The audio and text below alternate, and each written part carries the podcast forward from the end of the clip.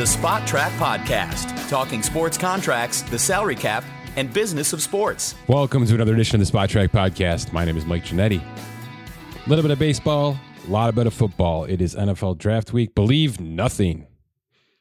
I'm going to give you zero rumors this week. I promise. Uh, that is for plenty of other outlets to give you. I promised a little baseball off the top.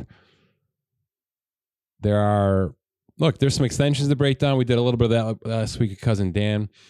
I'm going to continue to do the work on that in terms of in season versus off season. There's a lot of free agency discussions to be had. Uh, it's a marathon, so we're gonna we're gonna slow play all of that conversation and kind of take it as it comes at us.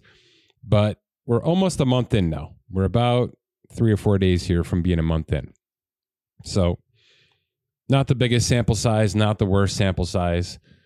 Uh, you know, we've started to import some more data to see where things kind of stand. I can give you our representation of what the best values are right now in the game. You're going to be 0% surprised based on, you know, if you've been following the standings and at least following some sort of semblance of this season so far, things are a little bit upside down, right? If we just look at win percentage, Rays, Pirates, Brewers, Rangers, Orioles, that's your top five. okay. It's early. There's a lot of a uh, lot of time for the big boys to get it right, get healthy. I expect some of these smaller markets to to remain. Uh, I think we've talked Tampa enough here. Tampa's going to stick. Cousin Dan seems to think the Brewers will stick until they don't, and once they don't, they're going to sell. So invest in however you need to in that regard. Uh, all of us here at Spotrac are pretty invested in the Rangers from a friendly gambling wager standpoint. So the fact that they're sitting here at, at a point six six seven in a tough division, which is going to get tougher. You know, everything's going to kind of grow into itself this season. But Texas is kind of hanging around, and you know Degrom is up and down.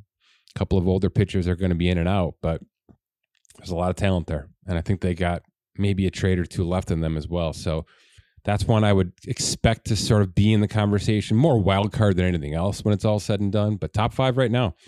Braves are lingering, Mets are lingering, Yankees are lingering, Blue Jays are lingering, Cubs are lingering, Astros are lingering.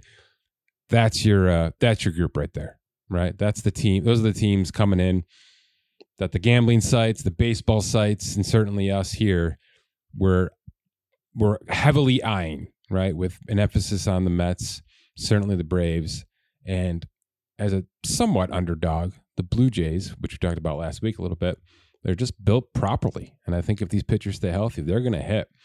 If we flip down to the bottom, again, zero surprises the Nats, the White Sox, the Reds, the Rockies, the Royals, the A's. Let's talk about the A's. I posted a tweet this morning at Spotrac, something I've been following quite a bit. I, it is it is a cherry pick stat to some, and to others, it's a completely perfect representation of where a baseball team stands because – for as many two one run games as we have, we have eight nothings as well. And you know, it's the teams that can win the one run games down the stretch, generally speaking, that have the most postseason success when things tighten up and cool off weather wise, and all the factors kind of come in against you. So I I like the run differentials for the circus that they can be, knowing damn well that you really just have to be slightly positive to be a factor throughout any any season, right? If you're if you've got 60 wins halfway through this thing and it's you're plus 60 65 you're in a good spot great spot even so texas is plus 60 right now just to give you a a microcosm look at where things currently stand that's a team that i think might be fringy and uh, 22 games they're sitting plus 60 right now Let's talk about the extremes because obviously those are the uh, the most fun places to look at. I've ranked everybody through 22 games here, give or take. Obviously, some rain delays have a couple of teams up or down. Tampa Bay still remains at the top after that torrid start that certainly they've come back down to earth from. They're plus 88. Uh, that's 28 more than anyone else in the game. Texas is second at 60. The Cubs are third. And if you've watched them, they're frisky. They can hit the ball out of the ballpark. Uh, it hasn't even warmed up in Chicago yet, so Wrigley Field isn't really a home field advantage just yet. I, I think cousin Dan might be dead on with that team. That if they can pitch and Stroman needs a new contract and Kyle Hendricks may be back at some point to to you know resolve the back end of things a little bit, I, I think that team's going to be a factor, at least fringy, heading down the stretch here if they can if they can hit like they're hitting right now. Uh, Brewers are right there with them. I'm not sure the Brewers can keep this up, but you know, smarter people than I say so.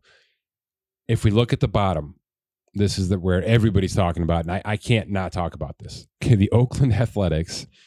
We talked about the relocation situation. We talk, we know about their stadium situation, and we know about the team scenario. Right, we, every year we have to do a, a hack and whack job on their roster because they have either traded massive pieces and or signed overaged veterans to one two million dollar contracts to fill out their nine man roster, not so much their twenty six it's becoming a bit of a shit show, right? Matt Olson not there, Matt Chapman not there, Sean Murphy not there.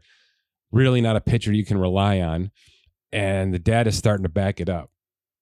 Minus 103 through 22 games.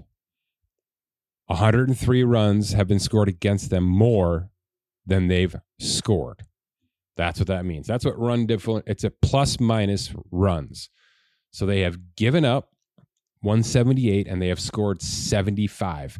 Now, the 75 scored is actually second lowest. The Royals have 73, excuse me, third lowest between Miami at 72 and the Royals at 73.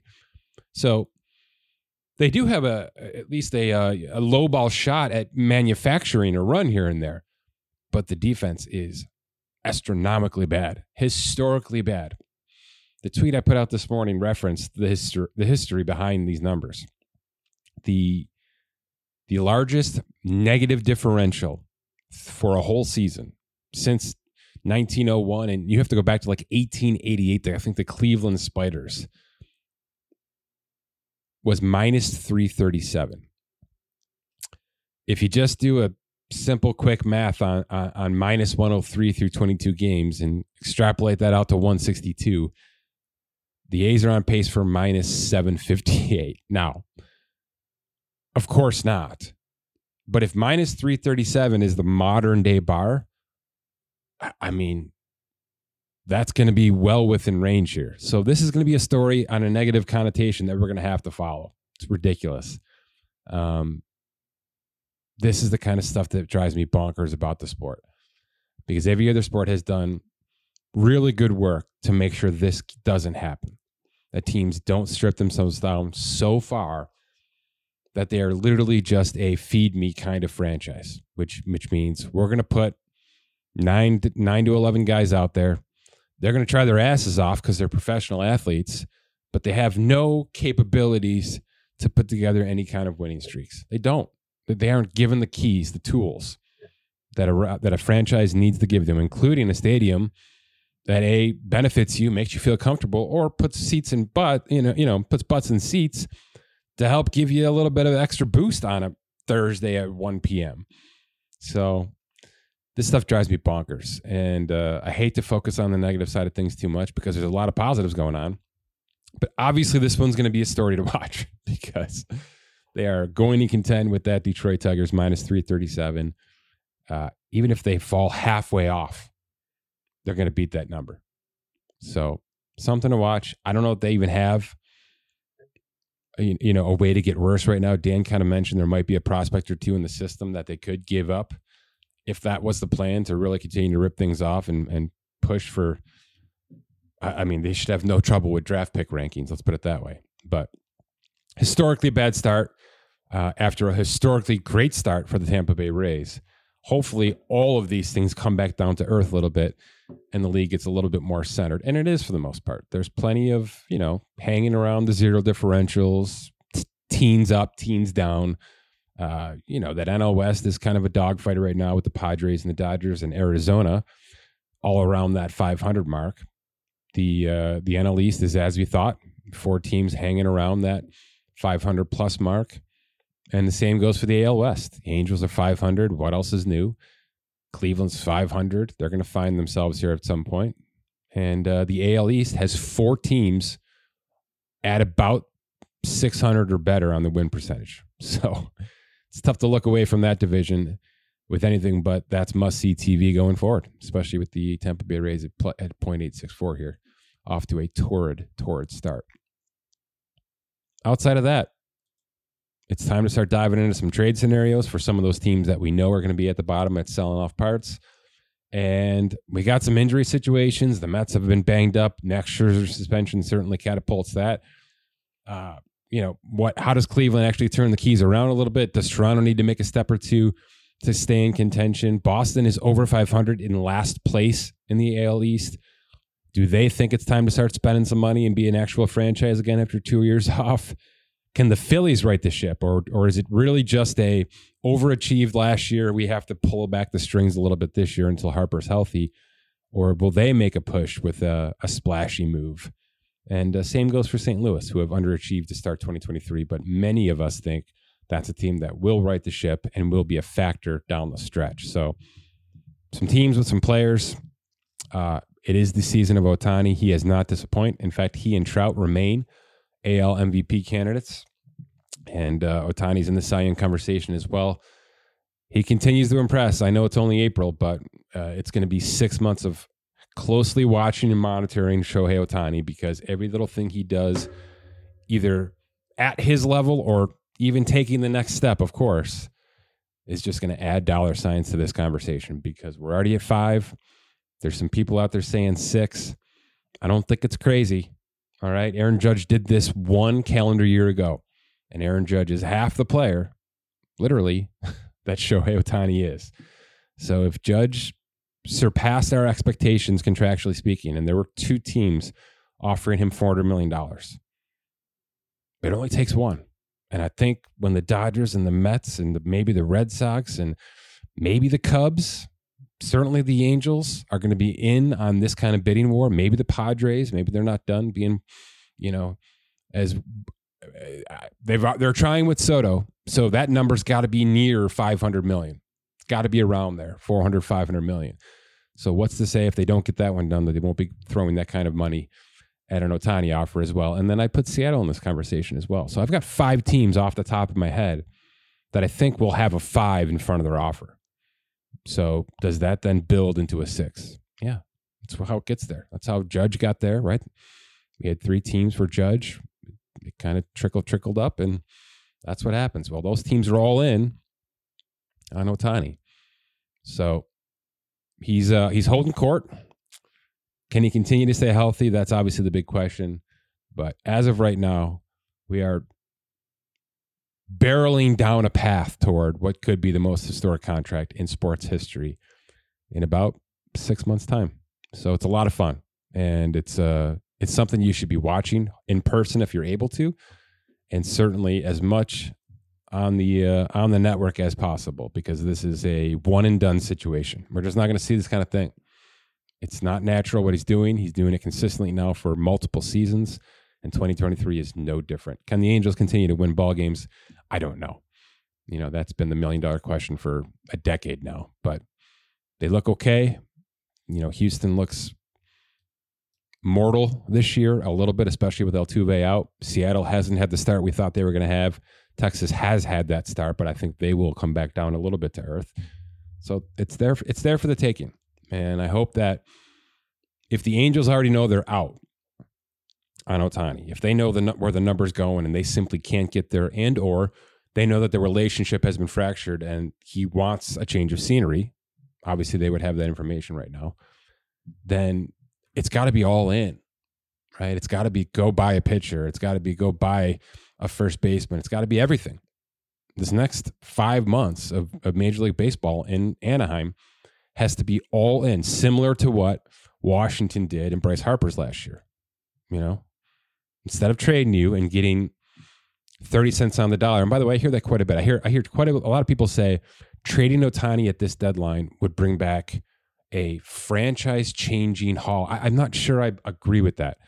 We didn't see that with Max Scherzer and Trea Turner. We didn't see that with Juan Soto. We and Juan Soto had two years left. We didn't see that with Mookie Betts in his expiring year. We didn't see that with Francisco Lindor. Now you can get a starter. You can get an A prospect. I'm not saying it's going to be a garbage haul, but I, I don't think that trading Ohtani in the final two months of his contract, of his service time obligations to Anaheim, is going to bring back a four or five pack of players that will set the Angels up for 10 years of, of success. That's just not how this works. That trade had to happen at least one, probably two off seasons ago to have even a chance of having that kind of package put together. That's just how this works. It's term left, time left. He's a rental at this point because there's no guarantee. I mean, unless that trade comes with a wink, wink, and a signature on a $500 million extension, now that's a different ballgame. But I don't think that the Angels trading Ohtani will do much more than replace one or two names on that roster, if that much. It's just how you know the end of arbitration, the beginning of free agency works right now. You're a rental player at nothing else. So I'm hearing that quite a bit. I could be wrong. Maybe this player is so so unique that just having him for two months in a postseason stretch is worth four prospects or two starters and two prospects. It's possible. It's very possible, but it's just not what we see. Not in this game. Not even with the biggest names in sports. Some of whom have moved either at this deadline or even before the start of their final season. You know, even even Ohtani being traded in February, I don't think would have brought the haul that some are anticipating here. It's just not how this works. This business. It's uh, teams have smartened up with that. Sort of not like I, you know how the NFL is still rogue with this stuff, and I guess the NBA to some degree, right? Gobert five first, Donovan Mitchell four first, but you know some some are one or two players here and there go for a first and a second. Well, the NFL is completely rogue, you know, and we're going to see that more on Thursday this, with this draft and picks for picks and players and picks and all this stuff mashed together. Baseball's players only. Players only. Now you can trade some international bonus pool money, and that's been a factor for some organizations, and that may be a factor here. You know, as Anaheim looks to ramp up, really a rebuild from that regard as well. So that could be a big part of this process, and maybe a big part of that trade pool. But timing is everything. You know, in season rental generally speaking, doesn't blow you off the doors. So we'll see where this gets to. I, my point is, by the way, my long winded point is if they're here, if they're 500 or better and hanging second or third in the division like they are right now, it's going to be all in. You know, we're keeping them. We're not going to trade him for 30 on the dollar. We're going to keep him. We're going to buy. We're going to try to get ourselves into a wild card situation, and we're going to at least cash in on a wild card round that includes Mike Trout and Shohei Ohtani on national TV. They have to do this, right? It's just it's absurd that we haven't gotten that treat yet. So to me, that is the only thing they're thinking about right now is get in, not what can we get for Ohtani, not even what how much do we have to spend to keep Ohtani. It's let's get in right now because guess what? Winning can solve a lot of problems, right? And, and one of those problems might be how do we get this guy to come into our negotiating room and give us a chance to stay. Well, get yourself into the wild card, right? That's step one.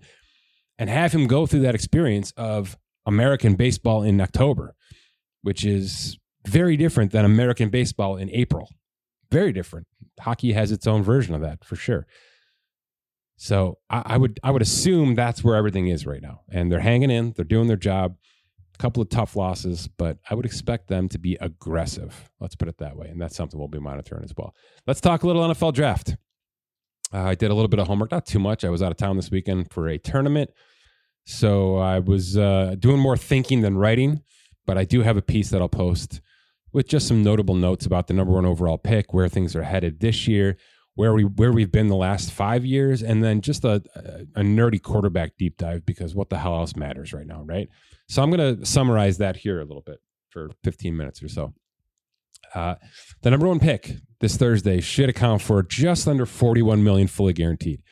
Uh, Scott Allen has been pretty dead on with the math in terms of projecting what the rookie wage scale will break down to versus the salary cap increase. He's projecting a four for 40.9 to the, to the number one overall with a signing bonus just under 27 million. And of course, a fifth year option with all of these first round picks. The first six picks in this draft should guarantee 30 million plus, according to our math. The first 11 should guarantee 20 plus. The first 20 should guarantee 15 plus. That's new. That's that's a nice step up here as the salary cap rises. The first round which is now the 31st pick because Miami had to forfeit. Thanks, Tom Brady. Uh, right around 12 million, a little bit north of 12 million is where our projected math is for this. So 41 million for number one, 12 million for number 31. That's your first round range for 2023. Uh, and I always say this out loud because people don't realize it. But it's not just the fifth year option that you lose when you go from the first round to the second, you know, second and down. This is the drop off between the 31st final pick in the first round to the first pick in the second round. 12.1 million in the first round down to a two and a half million dollar drop into nine nine. Right. So it's significant. It's millions to hit to get into the second round without that fifth year option. Now, if you're a hell of a player getting drafted in the second round, there's something to that. Yep, you just lost yourself a couple million dollars. No question about it by being a second round pick and not a first round pick. However, you gain the leverage of not having a fifth year option attached to you. And that sounds crazy, right? Because that's 15 to 25 million dollars based on what, what position you play. Well, there's a reason Jalen Hurts just got a contract and Burrow's still waiting and Herbert's still waiting. Jalen Hurts was entering a contract year. Now you can say the franchise tag was sitting there. It was. It certainly was. But the franchise tag is not a team's discretion. They can offer it, but a player has to sign it in order to play for them, as we're learning with Lamar Jackson, right? Lamar Jackson is technically a ghost standing out there with no team and no contract. He is a technical free agent because he has chosen not to sign his franchise tag. That's how this works. And by the way, Baltimore can trade him if he signs the franchise tag. So it's all about the contract. It's all about that tag. If it were a fifth year option, as we saw last year with, with Lamar, that's built into the CBA. That's Baltimore's to dish out. That's going to be, you know, Carolina's to dish out to their number one overall pick this year. So there's a big difference between a, a four year contract with a franchise tag and a four year contract with a fifth year option. Jalen Hurts was basically at the will of his contract. He was entering a contract year. Obviously, he played himself into a contract situation that that benefited him, and he agreed to a deal that maybe wasn't as top of the market as some of these other, other quarterbacks are thinking about right now or negotiating for right now. It was all in his favor, so that's why he's sitting here with a contract unofficially. Right? We still don't have the official breakdown of that yet, but it's a big difference. So while yes, you're losing literally millions, two and a half million to go from pick 31 to pick 32 this year. You're if you can outplay that pick, and many do early in the second round, you now gain the leverage of not having that fifth year option attached to you, which, which, which either A gets you to free agency quicker, or B, after that third year, puts a lot more pressure on the team knowing that there's a franchise tag situation coming, et cetera, et cetera. So, especially for a quarterback, especially for an edge rusher, a position of power right now, a cornerback, it's not the worst thing in the world to have to forfeit a couple million, knowing it might mean an earlier extension for you than maybe even a middle of the first round player who might be on par with you productivity wise. So, it's not the worst thing in the world to slip to the second round. Uh, and it's one of the reasons we're seeing hypothetically more reaches at the back end of the first round versus trade outs. You know what I mean? So think about that when you're looking at some of these good teams that have later first round picks right now. If they take a guy and you think, what? The, why wouldn't we just trade out and pick get more picks? This is why. This right here is why. So if it's a middle line. Let's put the Bills on there. You know, my my local team. The Bills need a middle middle linebacker. They've been rumored for wide receivers and defensive tackles and an edge rusher and all these other positions, but they absolutely need a middle linebacker, an off ball linebacker to replace Tremaine Edmunds. It's not an ideal first round pick, even though Edmunds ended up working out in the long run. The reason Edmunds worked out in the long run is because he was a first round pick and they ex- they exercised the fifth year option. And between year four and year five, Edmunds became a bona fide starting center of the defensive player. He wasn't that year one, year two, and half of year three. I can tell you from proof. But he grew into that. And having the fifth year option gave the Bills contractual a contractual chance to let him mature into that. And it benefited them greatly. And it benefited him financially. Let's put it that way. That's why teams will do it. That's why if the Bills think they have to replace Edmunds And there's a name sitting there at number 27 overall where 10 years ago, 15 years ago, every other team saying, no, no, no, we'll find a third rounder. Let's get ourselves an extra second round pick and get out of this pick. More teams now, because of the fifth fifth year option, because of the CBA, are going to say, I'd rather have the opportunity to control this guy's fifth year. More teams will do it. Belichick will do it more often.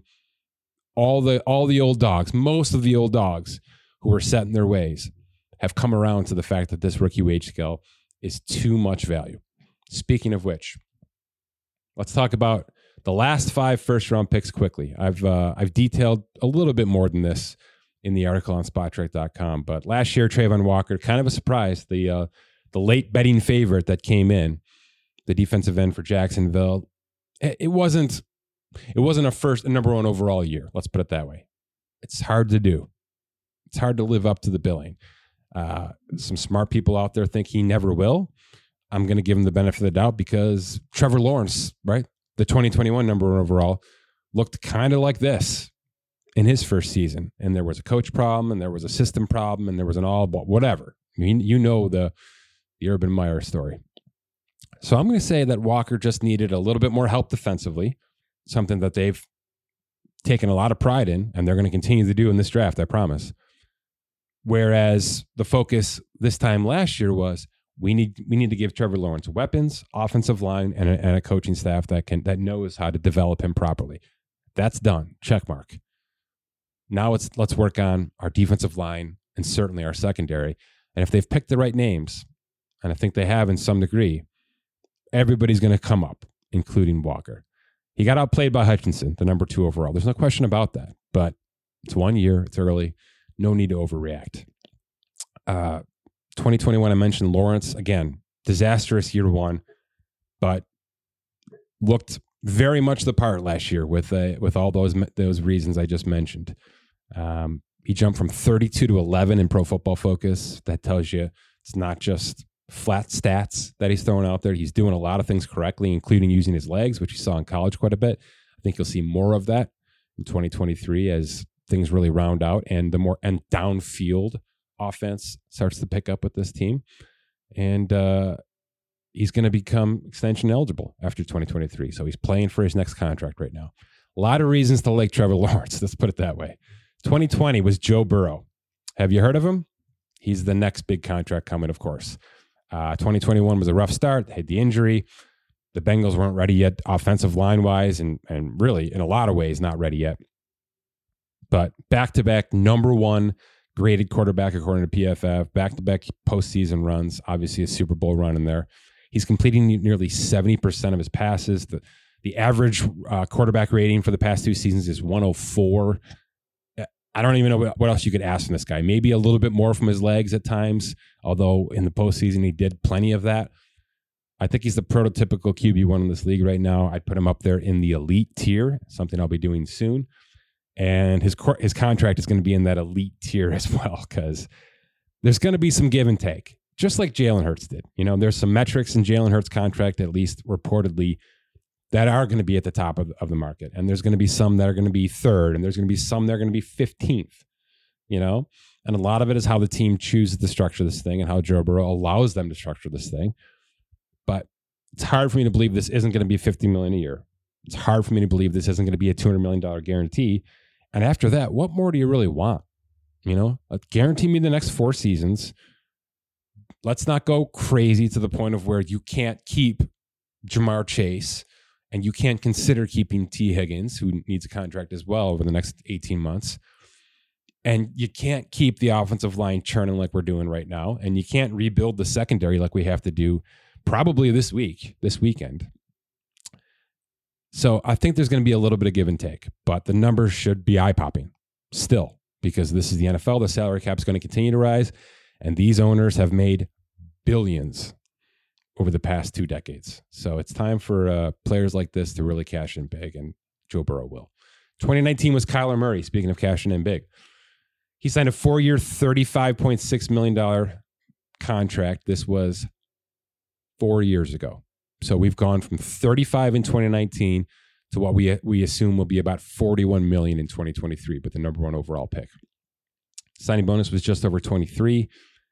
Uh, he was three and done in that rookie deal. He did get better every year. All right. So I know we've crapped on him here a lot. I know a lot of networks and, and, and metrics have pushed back on Kyler Murray, and his postseason stuff has been ugly, and his clutch stuff has been uglier. But he has improved every single year. So it wasn't a crazy decision for Arizona to comply to his little mini holdout over the offseason there and pay him this contract. But I'm not sure it had to be last offseason. I don't think he was going anywhere. The CBA actually protected Arizona quite a bit from him actually holding out. He would have lost an accrued year of time if he missed camp. I don't think that's anything he wanted to deal with, right? Because that that just takes that gives Arizona one more year of leverage against him from a service time standpoint. So I think they gave in one offseason too early. Now, hindsight is 2020. There's the injury to talk about, all that. This is probably especially and he was on the younger side as well. So this is probably a situation where they jumped the gun too early, they caved a little bit too early, ended up firing the GM, ended up firing the coach, ended up firing everybody, ended up trading tons of pieces. And I don't think they're done because Budda Baker and DeAndre Hopkins both want out as well. So now we've got this big honking $231 million quarterback extension and a semblance of a roster around him. It's not good. Can they load up on draft picks this in the next couple of days and then again for next season? Yes. Can you hit and turn this thing around quickly? Yes. We've seen it happen. Is it likely? No. It's not likely. Uh, it's more likely that Kyler Murray is sort of a lone dog on this roster now for the next five seasons when his guarantees basically end out. But I'm not going to sit here and project that. I'm just telling you this is how it generally works in this league.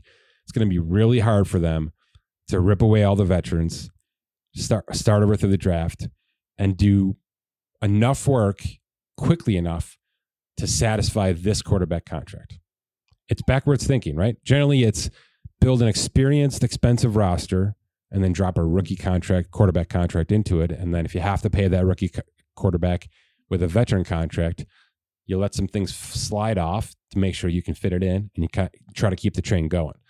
They have the big honking quarterback contract.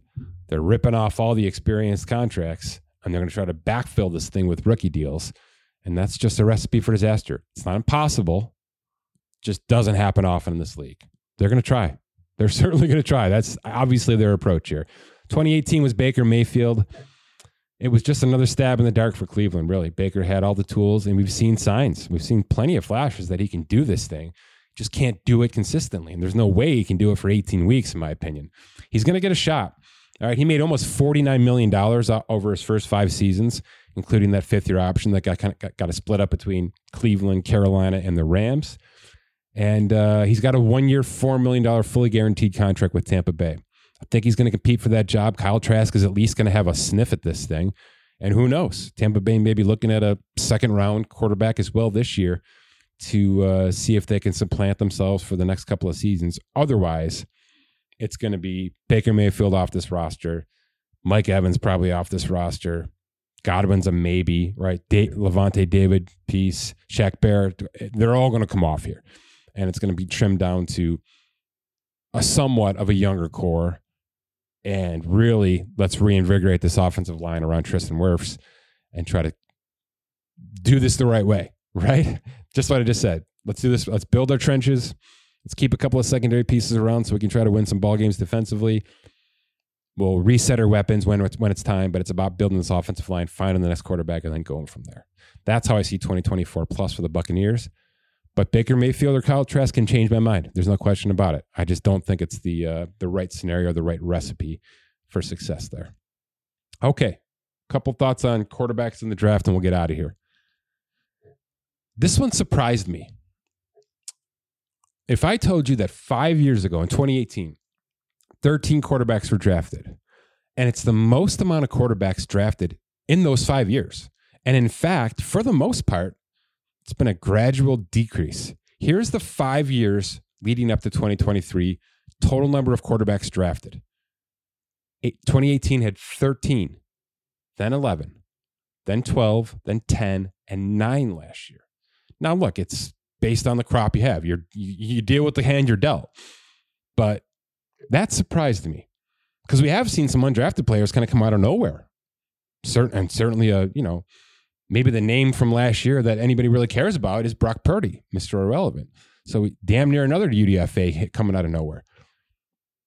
That's something to watch. Are teams simply not taking quarterbacks unless it's a bona fide first rounder? Maybe. I can tell you right now, the uh, the middle rounds are basically just toast. It's either one or four and out. Two and three have really fallen off here quite a bit. Um, what I did, and I've got it in the piece that I post, is I've assessed where these players are. Are they starters? Are they competing for starting or starting job? Are they a definite backup or are they out of the league? All those numbers I just gave you. So, for instance, with 2018, there's two bona fide starters. Well, one and a one asterisk, right? It's Josh Allen and Lamar Jackson, I think. He's certainly a starting quarterback. I'm just not sure if he's going to be available to start in 2023. Then we got Baker, Mayfield, and Sam Darnold in that competing job.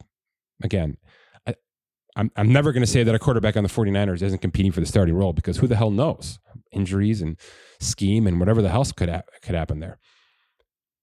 And then I've got Mason Rudolph, Mike White, and Logan Woodside. They're going to back up in 2023 if they make the roster. So that's how I laid this out. Of the X number of quarterbacks since 2018 drafted, I've got it at 13 totally out of the league. Chance to be signed for a, you know, a minimum competing role, camp body kind of thing.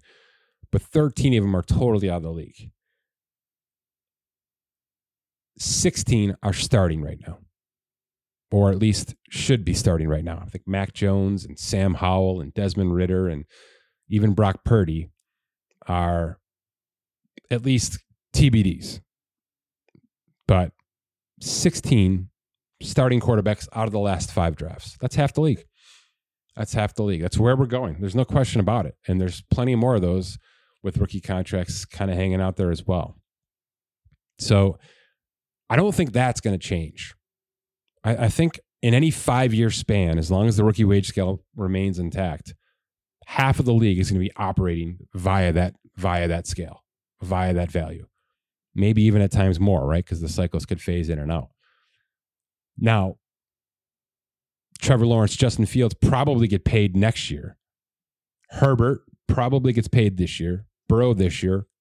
Tua probably next year, if at all. Jordan Love is going to be in this conversation. Jalen just got paid. All right. Lamar at some point in time is going to get an extension. So things are going to turn over here fairly quickly, fairly quickly. And the 2022 crop might never get paid. You know, Kenny Pickett, Desmond Ridder, Sam Howell, Brock Purdy, they might never get paid. So, what I'm telling you is the rookie wage scale is doing its job. And it isn't limiting quarterbacks, good quarterbacks, from getting paid. Is it limiting other players in other positions? Yes. There's no question about it, especially the running back. We talked about it quite a bit with Barkley and Josh Jacobs and, and anybody not named Derrick Henry and Christian McCaffrey, to be honest. So it is suppressing the middle class of this of this sport, but it is empowering the superstars. There's no question about that either. And the smart teams know that it's better to pay now immediately as soon as possible, even though you're forfeiting some of that rookie contract value. Take what you can get for three years on the rookie wage scale, pay the extension immediately, structure it cap properly so you get more cap value in year four, maybe even in year five, and give yourself a chance to get out by age 29. And by get out, I mean another contract if they're still great and or start the process back over with a rookie, a drafted rookie, and, and, and reset your value process at that point in time. But you don't want to be you want to be dealing with rookie wage scale, aging veteran on on a, on a veteran contract, and then have to restart the process two years too late, a la Matt Ryan in Atlanta, right? Philip Rivers everywhere. There's a real smart structure to how this is working now. And it involves players getting paid. And this is something I'm hoping more positions can be picked up with. Three years, four years, start the process over, or garner that really special third contract third, you know, second veteran, third overall contract, where essentially in the NBA, right, that's your supermax 35% deal. That's for the elite crews. That's for the elites. That's the Aaron Rodgers. That's the Russell Wilson. I, I had to swallow myself a lot after after before saying that. That's the Russell Wilson, right? Certainly Brady got tidbits of those in one two year extensions, but that's where we're going. I think 80% of the league will operate with three a, a first round quarterback, three years on the rookie deal, four years on the veteran contract. One or two of those might get the third contract. Most of them go back to step one and start over. And they've done so with a draft pick in year five, maybe year six. It's going to traditionalize, is my point. We had a, a formula, a formulaic structure with this 20 years ago, right? And they were paying rookies $50 million back then. So now it's three plus four plus maybe. Reset the process. Why can't that be for everybody? Especially for positions where age is appropriate, where age is a factor, like the running back, like the wide receiver, to some degree, like the tight end, a position we've seen fall off a, an absolute cliff financially speaking. Total, total fall off. And I don't think Kyle Pitts is ready to fix that yet. So I'm seeing a lot of trends, a lot of numbers. Again, more efficiency even out of the drafting at this position. And I'm hoping this is something that can trickle down to everything else. Because I think the power of the first round pick, regardless of the position, like I said, even the off ball linebacker in a Tremaine Edmunds type situation, the power of having five years of control allows a player to have an injury, allows a player to have one bad year. And instead of everything getting thrown off and that player just getting tossed aside, the team can now say, no, no, we've got time. We're now we're now going to move everything up one year. So if we were, it was going to be three and then an extension, now it's going to become four and an extension. We've got the fifth year to handle that. It's really important. It's a really important way for teams to identify, to build, to manage mistakes, and to reset themselves on the fly, like I just laid out. How you stagger your first round picks becomes really important. So, for instance, with the Jets, they're going to be in a world of hurt here soon because of they've had multiple first round picks that they've taken that have hit. Sounds like a great, great situation, right? It is, except for when you start talking about the contracts and you've got four guys lined up, contractually speaking, on this three plus four process. It gets really hard to manage. It gets really hard to bill. Gets really hard to maintain from a cash perspective. You know, it's not my money, but it seems like something that would be difficult. So, uh, can you stagger it? Obviously, can you hit on the pick? And then can you get through the process and assess the, uh, you know, assess and evaluate properly so that when you do go to extend out of that first round contract, that first round rookie contract, that A, you're in the right window to do so contention wise. It's the right position to be doing this at.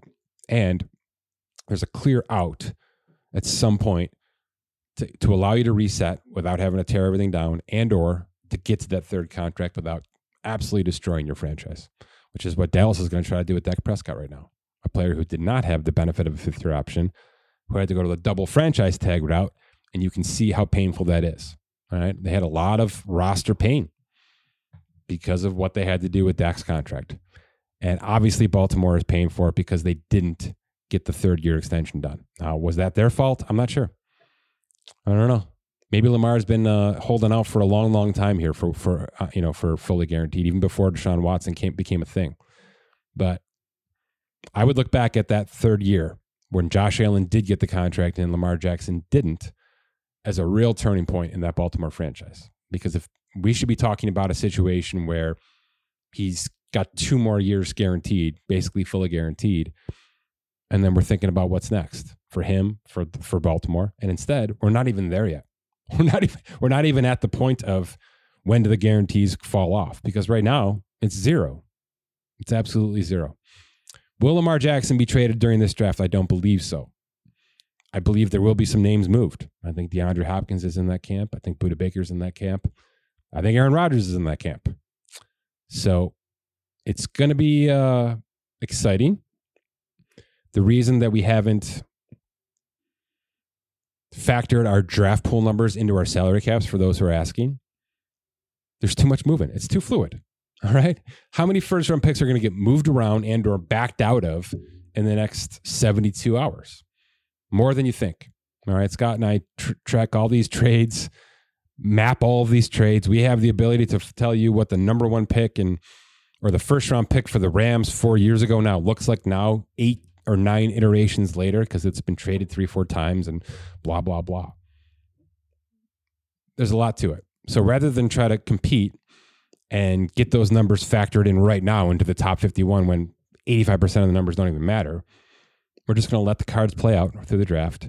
And then as contracts are signed, they officially hit the salary cap. It's how most accounting in, sports works. I just went through the WNBA draft.